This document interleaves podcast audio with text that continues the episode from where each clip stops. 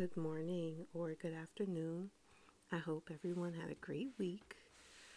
Today, we're going to discuss setting boundaries and why that's important. Now, setting boundaries is basically setting the groundwork for how you want to be treated and what you will tolerate.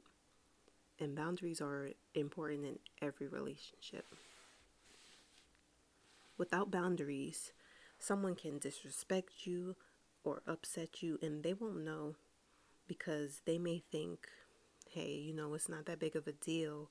Or maybe they said it to another person, and that person, you know, didn't have any problems with it. So they just think it's okay. But unless you voice your opinion, no one will know that they're hurting you. Now, this ties into our last episode of Placating. You may feel the need to please others by agreeing to whatever they say or what they do to avoid confrontation or conflict. But then your feelings get ignored. And this can affect you and your relationship with that person. Now, I'm exhibit A for not setting healthy boundaries. I grew up in a household where it's my way and that's it. There's no other option. Even as an adult, like at work, I would do everything in my job description plus more. And I would not speak up and say, well, hey, that's not my job. This is too much for me. So and so is supposed to be doing that. Nope. I just sat back and took it. And this led to a lot of resentment and it tore me down mentally. I finally realized I need to let others know how I'm feeling so I started setting boundaries personally and professionally. Like I stated before, I went through a traumatic experience last year. It's not something I'm willing willing to discuss yet, but that's when I learned how to set boundaries. Hey, so and so, this topic upsets me. Please don't bring it up around me. Sometimes you will get ignored when you say that. And if that happens, just remove yourself from the situation. Now, professionally, I was doing the job of at least five people. And finally, after four years, I just said no. I'm only doing the job I signed up for, and that's it. Or I'm done. Now, boundaries are like a rule book for how you want to be treated and what you're going to put up with. It's not selfish, it's not rude to let people know what your value is. And if someone's not willing to respect your boundaries, then that person doesn't respect you. And you should cut ties with that person.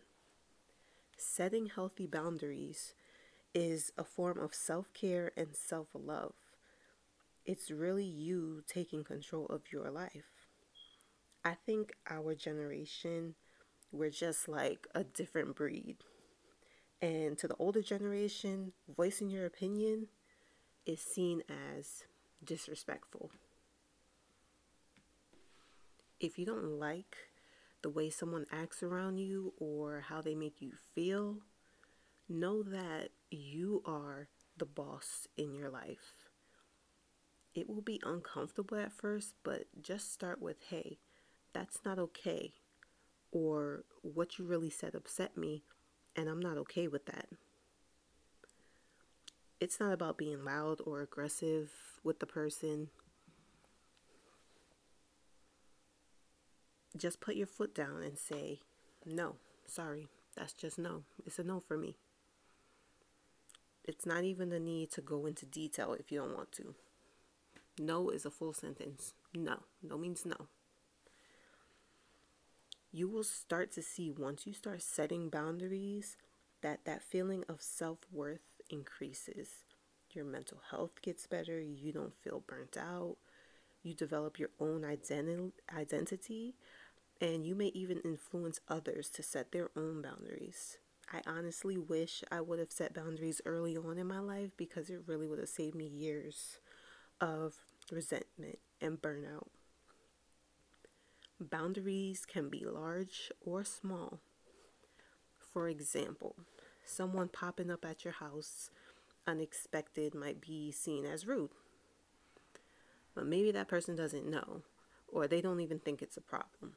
So, in that case, you would just say, hey, you know, next time let me know beforehand if you plan on stopping by. That's it, you know, keep it simple. No need to go into detail. Some people will try to make you feel bad and make you feel like your needs are not important. They might make you feel like you're making a big deal, but ultimately you know how you feel and you know how something makes you feel. So just because it might not affect that person, that doesn't mean it doesn't affect you. So don't let anyone belittle you or your feelings. Remember, this is your life and you only get one. So don't waste your time living for other people. Do what makes you happy. It will be the best decision of your life. Trust me. I've been working on this myself. And for the most part in my life, people have been receptive and understanding. But there have been a few that I guess feels like it's a personal attack on them and do not respect my boundaries at all. I've had some people basically belittling my trauma by saying, you know, it's not uh, as bad as I'm making it out to be, or it, it could have been worse. Well, how would you know? First off, you're not me. And secondly, it's not something that happened to you, so you can't speak on it. I've also had someone just blatantly tell me my feelings are invalid. And let's just say I no longer speak to that person. For those of you that are parents, respecting your children's boundaries are also important. Now, one of my children told me they're not comfortable going to a family member's house because they don't feel respected there. So I didn't force them to go because I respect their boundaries and their feelings. It doesn't matter who that person is. If they're uncomfortable around them, then you don't need to be around them, period. That's it. People like to think children don't have a mind of their own or that they don't understand what's going on around them. Trust me, they do. Now, in conclusion, be yourself and speak your truth set those boundaries, cut that toxic person out of your life, protect your space, and be happy living your life as you please. It will be one of the best decisions of your life, and your mental health will definitely improve because you are now in control of your life. You deserve to be happy and you deserve to live in peace. You can now follow us on Instagram at Normalize Yourself. You can reach out, give us suggestions on topics you would like for me to discuss, and you can even reach out if you'd like to be a guest on the show one day. So just let me know.